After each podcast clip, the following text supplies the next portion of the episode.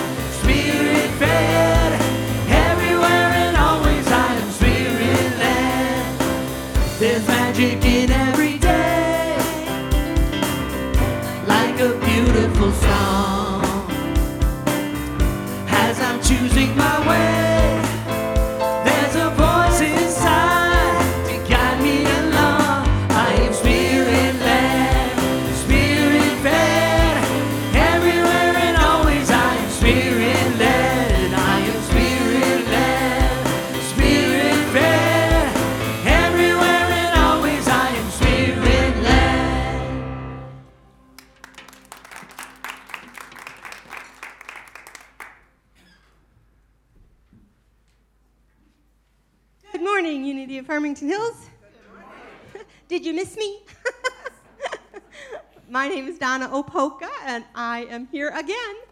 I'm back to share the announcements with you. Please join us after service for fellowship, where we gather downstairs for a few nibbles and beverages and keep the conversations going. The women's group is also meeting today at noon to share ideas and start planning some events for the year. And tomorrow night at 7 p.m., our Critical Conversations is resuming. That's at 7 o'clock on Zoom, where we come together to cultivate love, healing, understanding, and change in our world. Our undecorating party is this Saturday from 12 to 4. So let's come and have fun and help Matthew and Reverend Kelly take down the Christmas decorations in the church and the sanctuary. The library grand reopening is next Sunday with a presentation by our own Carl Schluter on his book Two Soul: The Unseen Stuff of Life. That'll be from 11:30 to 12:30. So you don't even just come down, have some some beverages and fellowship, and then we go right into it. I will be sharing details about the library and our upcoming book drive, and Carl will share nine key points from his book Two Soul, and he'll autograph his books if you want your own copy. It's time to renew your annual membership so we can update our church records and submit a membership count to Unity Worldwide headquarters. You must renew your membership to vote in the annual meeting. That's going to be coming up in February the 19th. So just go to unity.com, unityfh.com, click on About Us, fill out the form, and you're in. We very much appreciate that. Eileen Lindberg is our prayer chaplain for today, and she will be available to you at the back of the sanctuary for prayers after service. Prayer requests can also be placed in the prayer box on the counter outside the sanctuary. They can be emailed to prayerchaplains at unityfh.com, or you can call the prayer request line 248 702 0010. You can also receive a monthly wellness call from our prayer chaplains. You just need to fill out the form on the podium out in the library, lobby. So if you don't know how to pray at Unity FH, you have not been paying attention. so to, to stay aware of everything going on at Unity FH, Please visit our website, unityfh.com. Check, out our Facebook page or read through our weekly newsletter, emailed out every Friday. And now, as our music team sings Surely the Presence, let us prepare our hearts and our minds to hear the daily word and for our opening prayer and meditation.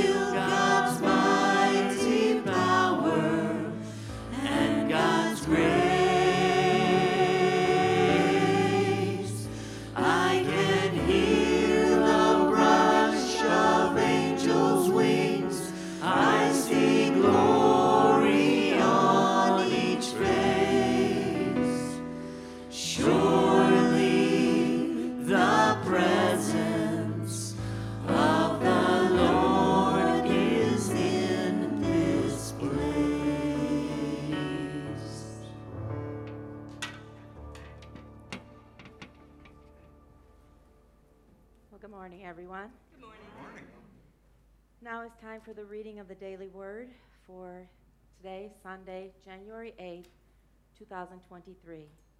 Our word for today is freedom. And today we affirm the divine presence within guides me to freedom. And our message reads At times I may feel hemmed in my circumstances, limited, limited by lack of opportunity, or faced with an unwelcome situation and no good choice. When that happens, I may feel anything but free. Rather than despair, I find my freedom in God and the limitless expression of my divinity. Shifting my perspective from the limits of the world to the expanse and perfection of spirit, peace fills me. I relax and remember that no earthly trouble is greater or more enduring than God. I claim the power of God and feel a strength beyond mere human strength as moment by moment I release limiting beliefs and reclaim the power I have given to my problems. Spirit lives in me and as me. The truth is my freedom. This truth is my freedom. Today's scripture comes from 2 Corinthians 3:17. Now the Lord is the Spirit, and where the Spirit of the Lord is, there is freedom. Let us pray. I invite you to gently close your eyes and take a deep breath. Let your attention float down into the center of your chest, which we call our heart center. Let your mind relax and be open. Let your heart feel the presence of God's love. Let your body release all tension, all tightness, stiffness, and move into the peace of God. It is from this sacred space that we pray. Mother, Father, everything God, we thank you so much for your grace, your mercy, your love, and your glory that radiates within each and every one of us to the, to the degree that we let it be. We ask for your guidance to let it be more brightly. That your power, your presence, your knowing, your love radiates so deeply from each and every one of us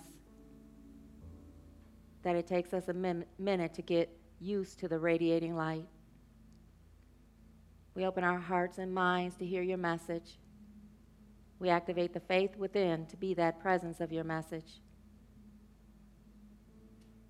We open ourselves up to trust and have faith in you completely.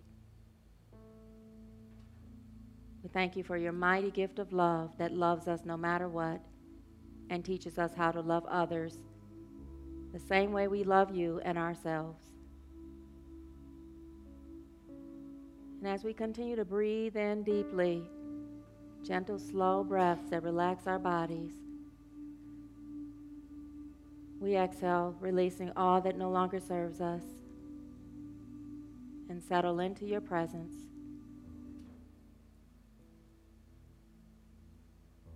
Settle into your peace.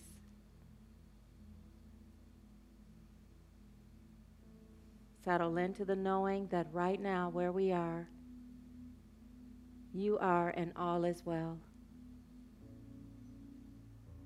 Let us just sit in that space just for just for a little bit. That right now, where we sit or where we stand, God is right here with us and all is well.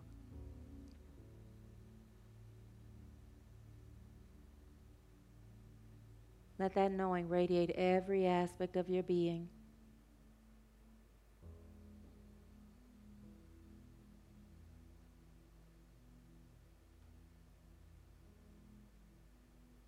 And right in the center of your brain, let that knowing be activated that you may spiritualize your faculty of faith, trusting God and having complete faith in God.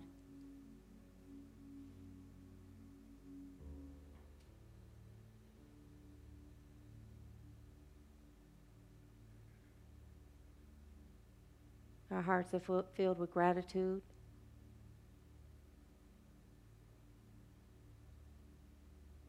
And we thank God for this new year to open up into our new nature, our new expression of a higher awareness of God's presence, our relationship with God, our expression of God in this world.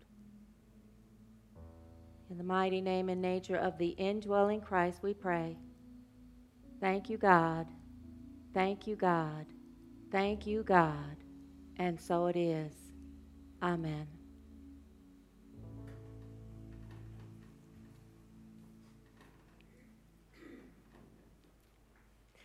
And now let us affirm our statement of being together. God is all, both invisible and visible, one presence, one mind, one power is all. This one that is all is perfect life, perfect love, and perfect substance. I am an individualized expression of God. I am ever one with this perfect life, perfect love, and perfect substance. And now let us affirm our UFH growth affirmation. Feeling the expansion in our heart as we affirm it for the church. Together, we give thanks for our expansive congregation that fills our halls and sanctuary and classrooms with seekers and teachers of unity truth, fills our hearts with love and joy, and provides us with all of the necessary resources to co create a loving and compassionate, spirit filled world.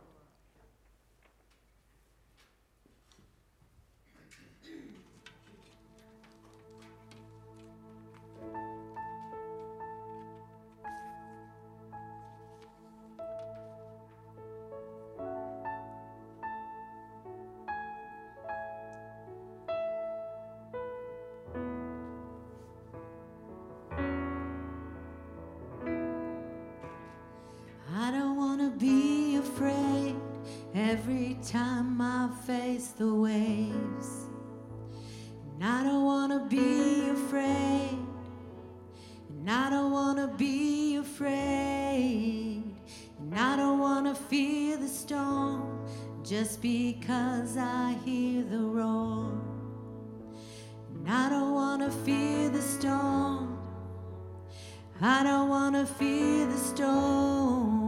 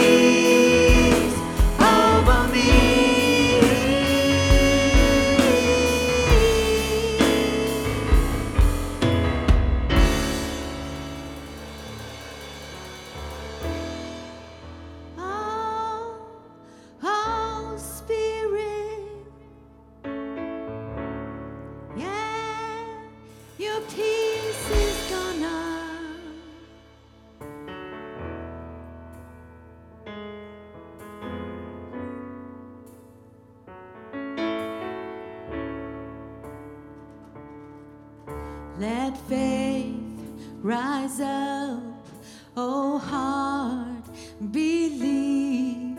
Let faith rise up in me. Let faith rise up.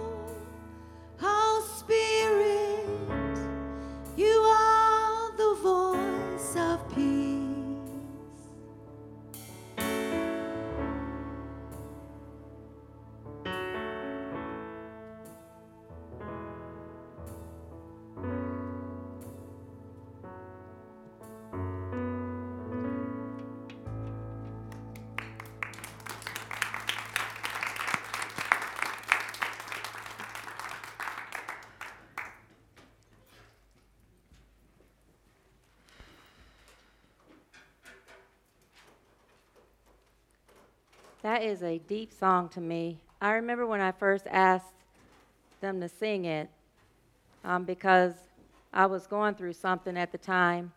And um, that song came on the radio. I listened to 102.7, and I like the songs that are on that station. And it came on at that time, and it just touched me so deeply. And I love when you sing that song, Laurel. It's a beautiful song um, when you really look at it. I'm uh, just taking a minute to get centered because the words of certain songs, like the words of that song, was touching me. And when it says, "Let faith rise up," um, "Heart believe," "Let faith rise up in me," that's been deep for me. When I was growing up, my father called me Doubting Thomas, which is interesting because Thomas in unity represents July, which is the month I was born in. So he, he used to call me Doubting Thomas because I used to have my moments of doubting God. And now I, that song speaks to me. Let faith rise up, oh heart believe. Let faith rise up in me. And so I'm just resonating with that energy and letting it uh,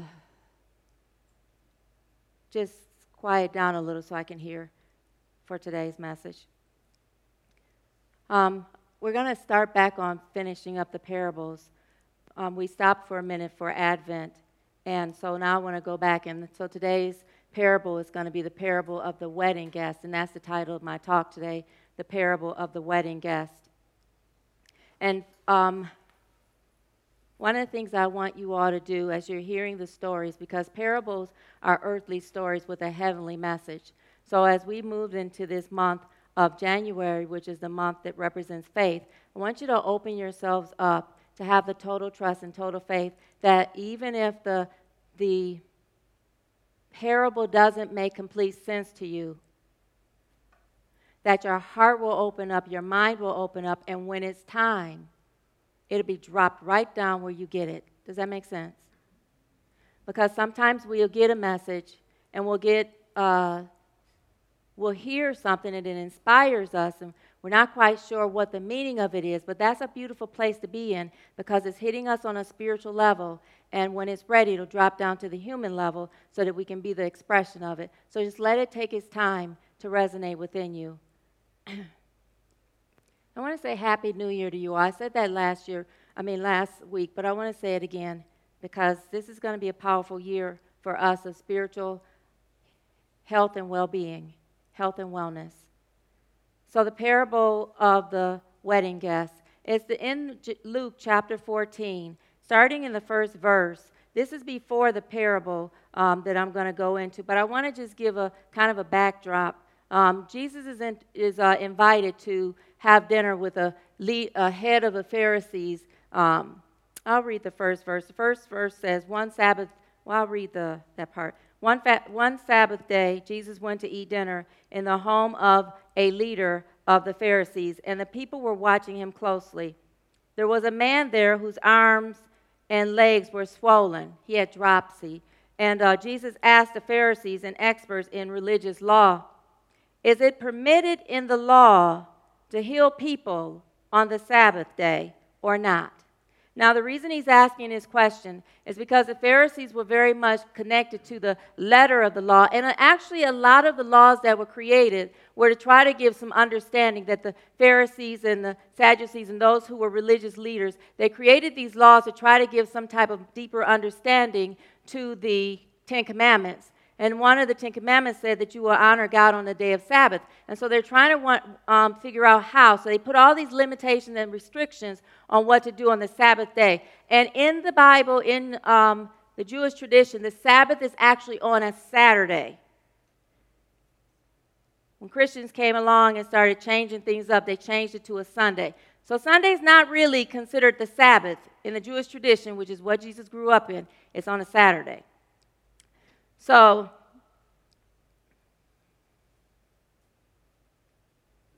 I feel led to honor you, Sue, in this moment because you are Jewish. But you come and you and you go to the temple on Saturday on Saturdays. You do your your religious, you do your piece, but then you come here to get a deeper understanding and an expansion of who you are. And there are some who else, Elliot grew up Jewish. There's some others who grew up Jewish too. And I do my best to honor, honor that Jesus was Jewish, not Christian. However, in the space of unity that's expansive, I love that we honor all religions and we bring them in to speak the truth. And she's an example of that because she goes and learns, she honors how she grew up, but she has an expansive heart that's open enough to come here and share with us. And she's been in unity for years. So I honor that in you. uh, Sue. I honor that in you. Um, and anyone else who has that open heart where you're still honoring how you grew up but moving in a deeper a deeper understanding so that you can be a deeper expression of how you grew up i honor you as well i honor you as well i just felt led to say that i'm following spirit now one of the things in here with jesus teaching this teaching is that he wanted them to know that the sabbath was created for us to honor god not for us to put restrictions and limitations on our expression of God. So we are, we are, we are, that day is held to, aside to rest from actual work, but it is not to rest from doing good. And healing someone is an opportunity of doing good. And so Jesus is asking these Pharisees this question, and, and they're not answering because they knew that if they said no, that it, it, that it's wrong to heal on Sabbath, then that would get them in trouble. And they also literally brought had this man there to test what Jesus would do. And I love how Jesus always hit them in with the truth. Always hit them with the truth and ask them a question for them to answer it. And then when they were left speechless, he told the truth. So when he asked that question, is it permitted in the law to heal people on the Sabbath day? It says, when they refused to answer, Jesus touched the sick man and healed him and sent him away. Now, what that really talks about spiritually, Pharisee represents those who follow the letter of the law, the restrictions, uh, or the, the word and what it's supposed to be. So you follow the rules, and you follow the rules literally without opening your heart to the spirit of the rules. So now someone's dying on a Sabbath day and you don't, in a, in a spirit of God, heal them. Someone's hurt on a Sabbath day and you don't, in a spirit of God, help them. He goes on further to say, um, which of you doesn't work on the Sabbath? If your son or your cow falls into a pitch, a pit, don't you rush to get them out? And no, they, they couldn't answer that either. Because when you're caught on the surface letter of the law, when you're caught on just reading it and trusting what it says on surface letter, on the surface, you don't have a deeper understanding of a spiritual awareness of it. I suggest to you all that this, there's parts in the Bible that are, are historical, and then it is inspired by God. But it's not just the words that matter. It's the meaning underneath that matter, matters, and it's how you live it in your life that matters. So, as we live it in our life, there's several ways we do it. According to how it is back then, and then according to how it is in your life right now.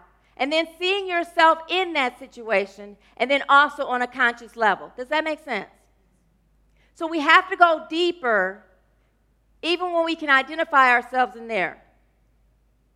I can say and confess that I've had moments where I have been very uh, letter of the law Pharisee, where I, my heart was closed and I was like, well, there's no way they could have done this or whatever. And I've had my heart closed and I'm my, my heart is opening up more and more to see the spirit and the motivations and the intentions behind stories. Like, for instance, there was this guy who got on a bus, and I've told this before. He got on a subway, and he had his three kids with him, and they were all over the place. And he was just sitting there, kind of just uh, not even right, regarding them and just kind of in a daze. And people were like, this dude isn't even, you know, paying attention to his children. He doesn't even know what he's doing. You know, he's just disrespecting and neglecting his children.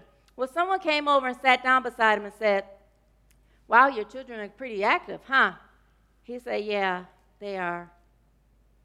He said, well, They just lost their mother. And now I have, and I'm the only one that can take care of them. She did that. I, I don't know what to do. We're all lost. Now, there's a different context there when you look at it from the spirit instead of the judgment. Everybody's sitting there judging, thinking these kids are unruly. These kids don't know how to handle the loss of their mother. He is sitting there seeming like he's neglecting his children. He doesn't know how to. He had just left the hospital with his children and got on the subway. How many times do we do that? We look at a situation on the surface level and we judge it. Before we even talk to somebody, we judge their behavior. We judge what's going on. You're coming from a Pharisee consciousness. And Jesus is saying, go from the heart. Go deeper into the spirit of the Ten Commandments. The main part of the Ten Commandments is to teach us to love God with all our heart, mind, soul, and strength. And then move into a space of being that expression to others from that relationship we have with God, that intimate relationship we have with God, that intimacy we have with God, which is into me I see the presence of God in me that I will express to you. Does that make sense? So, this part of that is important before we go into the parable of the wedding guest. So, now we'll go down to verse 7 in chapter 14 of Luke, and it says Jesus teaches about humility.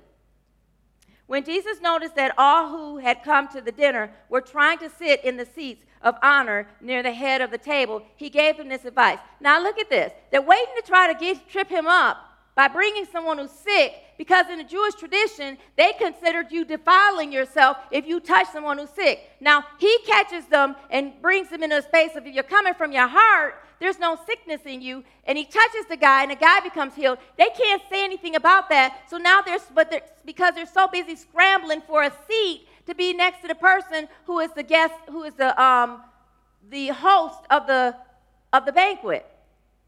And back then, in the Jewish tradition, and it may still be that way now. I know it's that way in society. If you got money, if you got prestige, if you got all this, then you then people are exalting themselves. They want to be around the person who's the host. They want to be around the person who invited them. They want to spend that time being seen.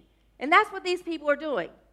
And they didn't have chairs and tables back then. They had low tables and they had these long, like lounge couches. So they're trying to get in the middle and lounge next to the host. And Jesus is watching them scurrying to try to find, get to the seat first.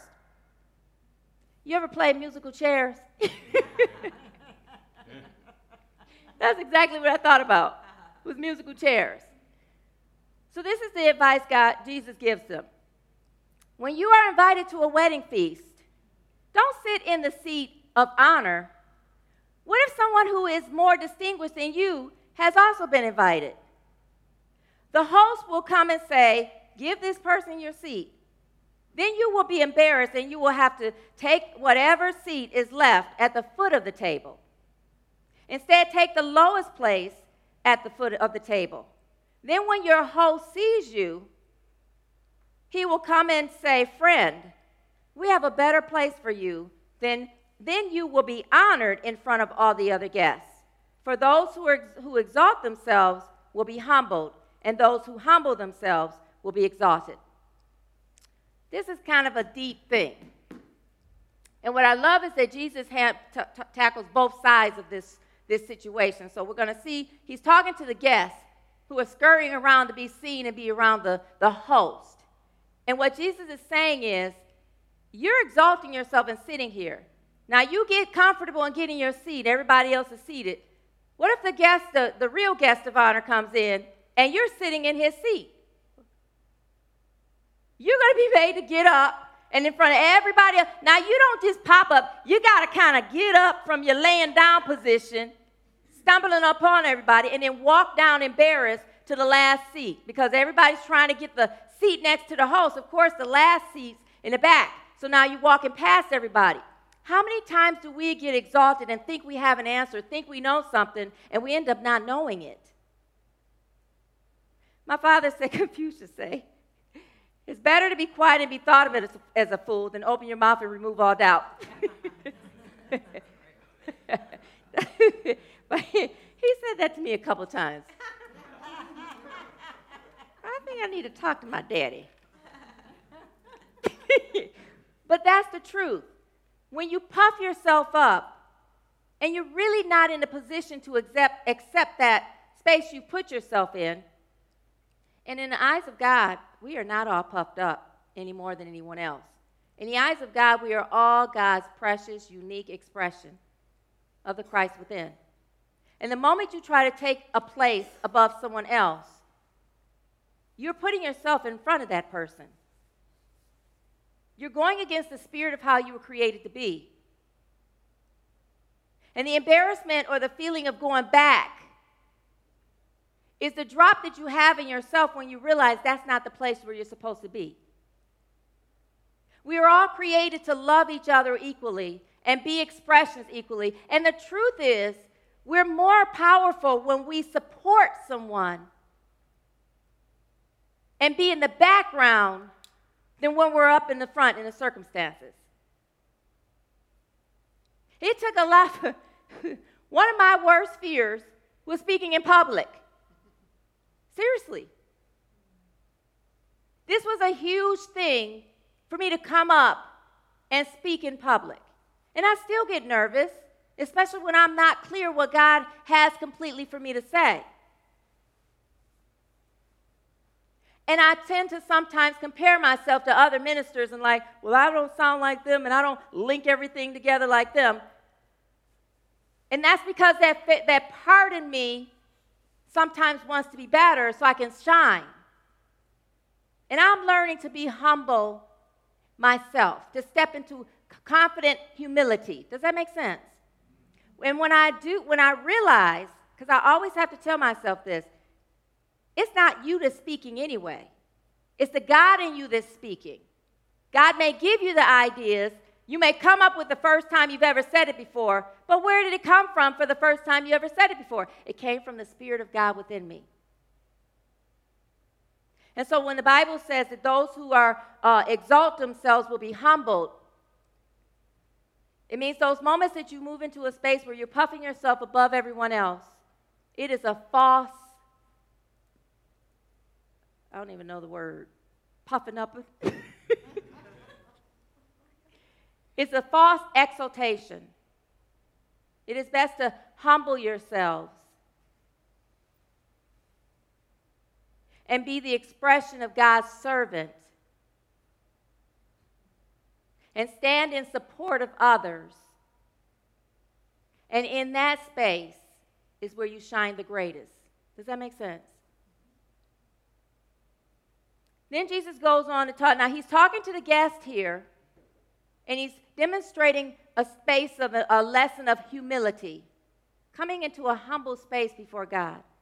Because God will, uh, the Spirit in you will always bring circumstances to bring you back in your place when you puff yourself up. Seriously. So it's always good to stay in harmony with who you are by staying in the presence of love. Because when you go into a space of trying to go above, you're going into a boasting arrogance that goes out of alignment with the presence of God. The presence of God states oneness, different expressions of oneness. When you try to go before and ahead others, you're creating separation. Does that make sense? We're not created to express separation. We're created to express oneness and love for our fellow neighbors. And that's the best way to demonstrate love. And it happens when you have that deep relationship with God. No part of you wants to pull someone behind you and sit in front of them. Every part of you wants to support and hold others up. And I love that in this church, when people walk in, they feel that presence of God holding and hugging them. I don't feel like there's cliques in this church where we have this group that's all up exalted and no one else is. Everyone in this church is regarded as a beautiful divine expression of God. Amen? Amen. And I love that that is how you all treat each other. And there's no, this is my seat and this is my seat in our church. We're okay with sharing and seeing this service from different aspects and different areas and different places in this church. So if you sit in a space usually where you're used to it and someone comes, we don't go over and say, hey, you're in my seat. Yeah. I, there's churches that do that. And I'll say, is your name on it? And one time someone said, yes. I'm like, okay, I'll get up. Because in some churches, they pay for the name on the back of the seats.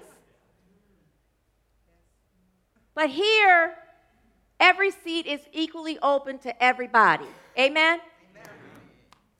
So now he talks to the host and he says, then he, um, when you put on a luncheon or a banquet, don't invite your friends, your brothers, your relatives, and rich neighbors.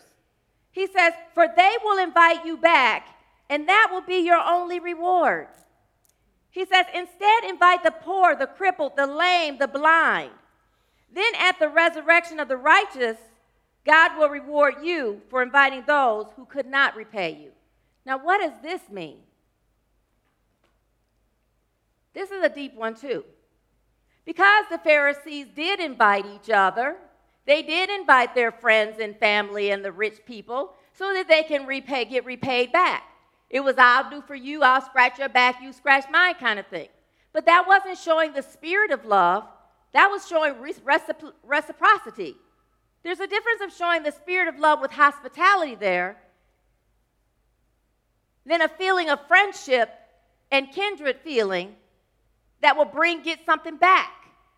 Jesus is saying here, he's not saying don't invite them, period. He's saying don't only invite them to the party. Extend the invitation to others. And later on, we when we did the um, later on in the chapter is uh, where Jesus is talking about the wedding garment. How, how, when, he, how when the king invited everybody, uh, all the big, big wigs, and they didn't show up. So he extended it to those who were poor and low, lowly, which they would consider. Meaning that the kingdom of heaven is for everybody, not just those who are prestigious. I, I read heard, read his story. I think it's called The Old Shoemaker by Leo Tolstoy.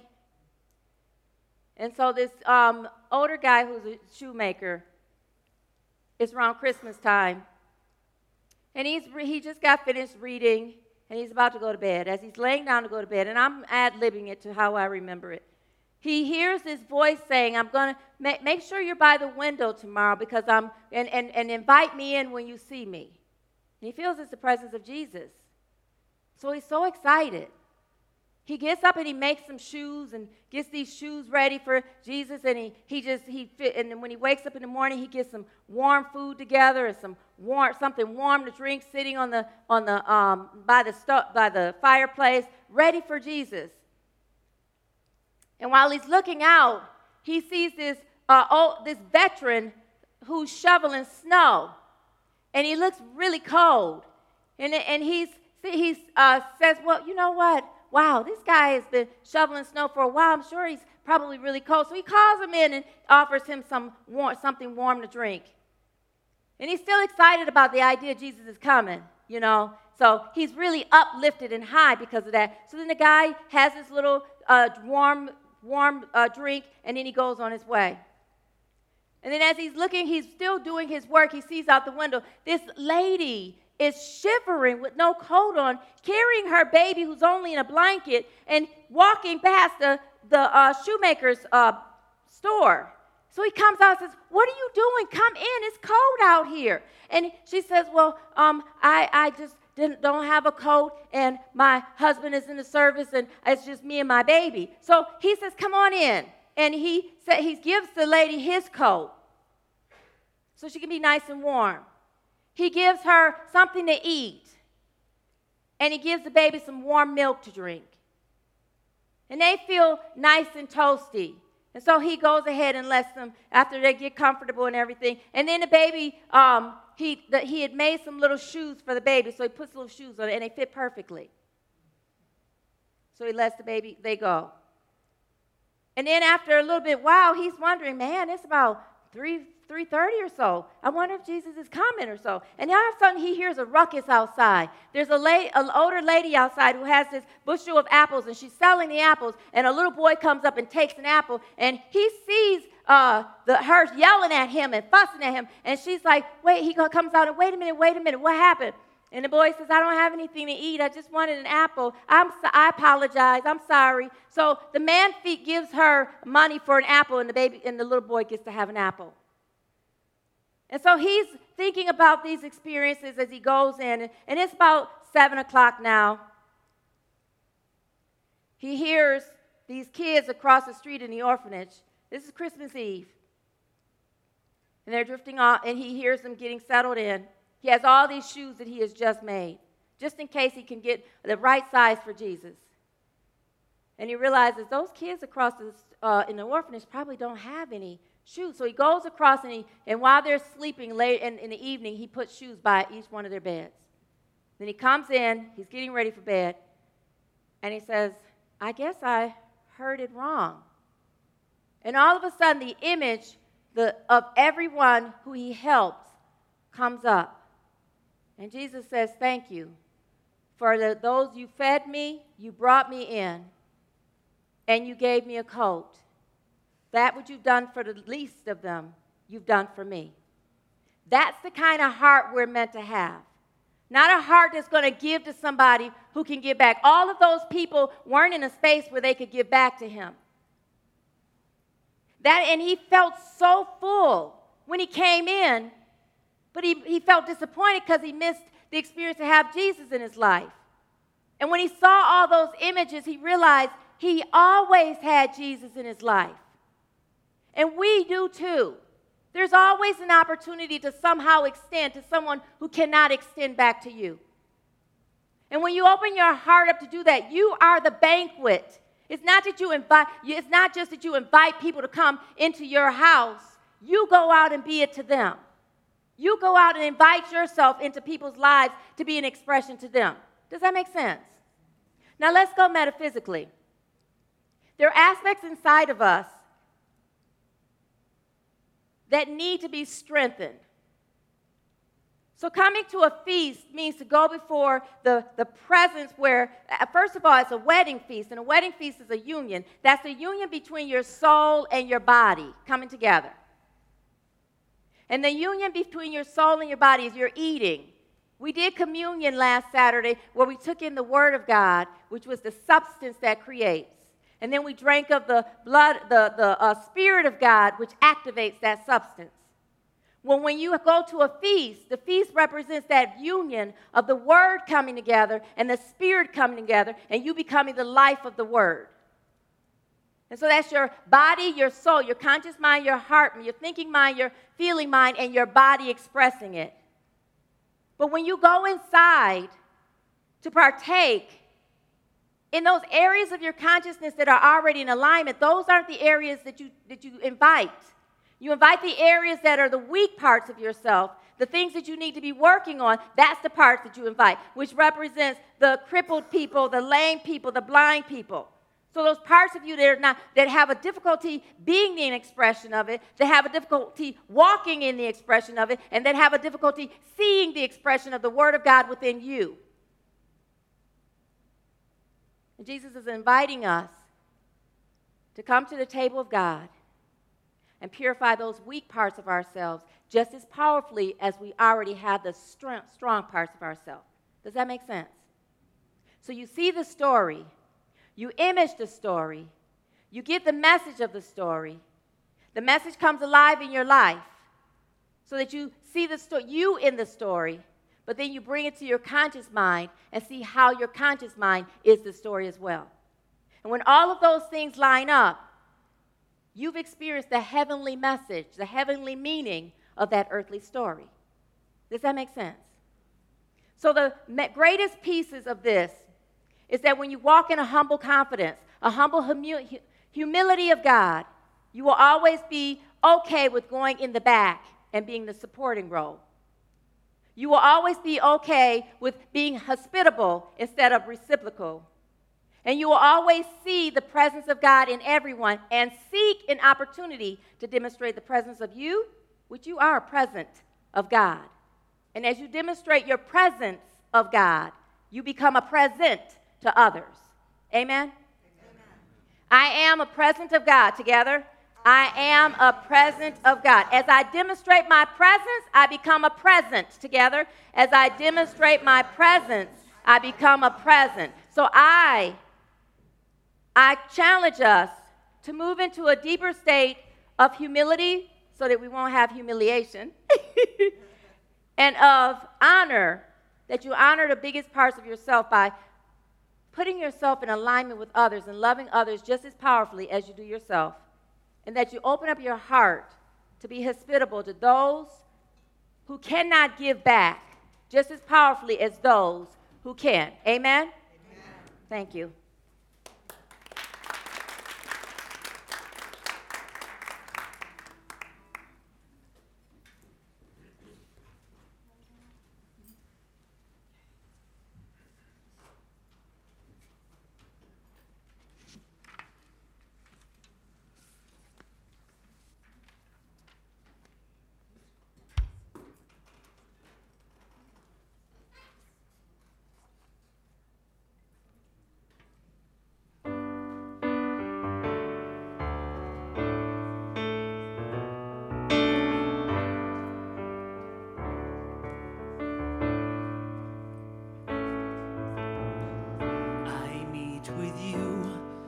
my soul sings out as your word throws down far away.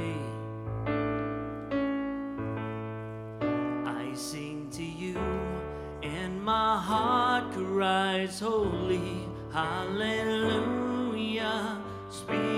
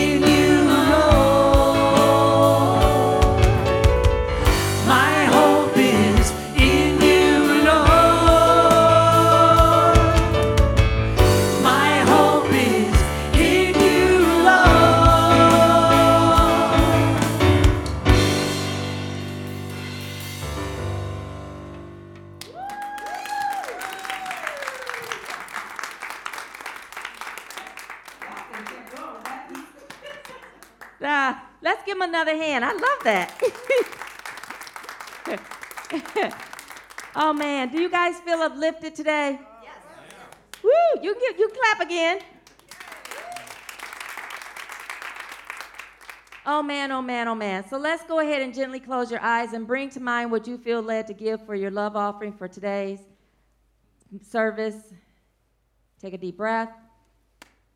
and if you want to keep your eyes closed, you may. Otherwise, you can open your eyes and, and say our love offering blessing together. Divine love through me, blesses and multiplies all that I have, all that I give, and all that I receive. Thank you, God. Amen. Let's stand up so we can say our um, prayer for protection. Ah.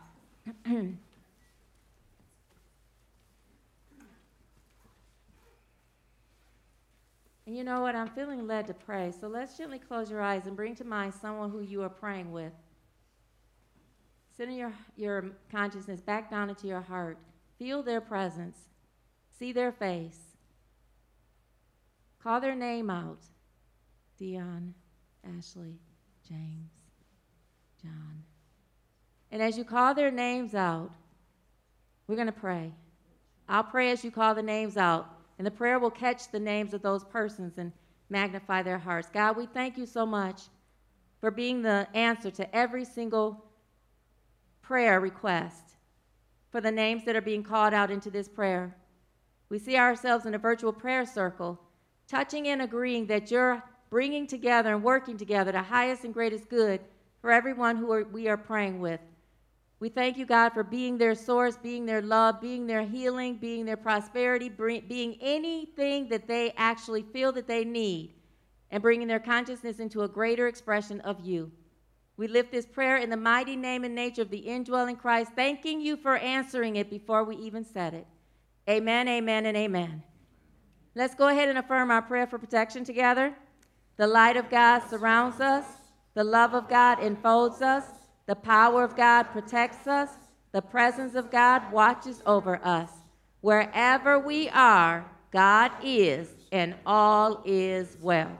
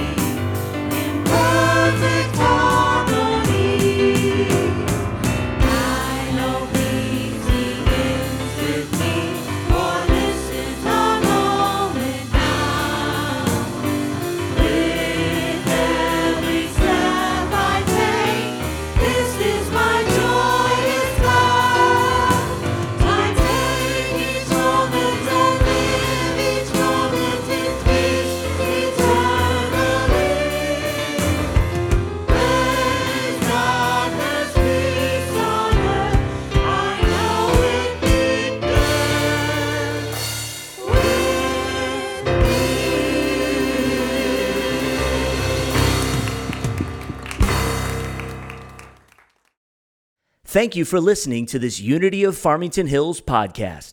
We hope this has encouraged you, inspired you, and uplifted you. If you are unable to attend our Sunday gatherings but would still like to support our spiritual community, visit our giving page, unityfh.com/donate.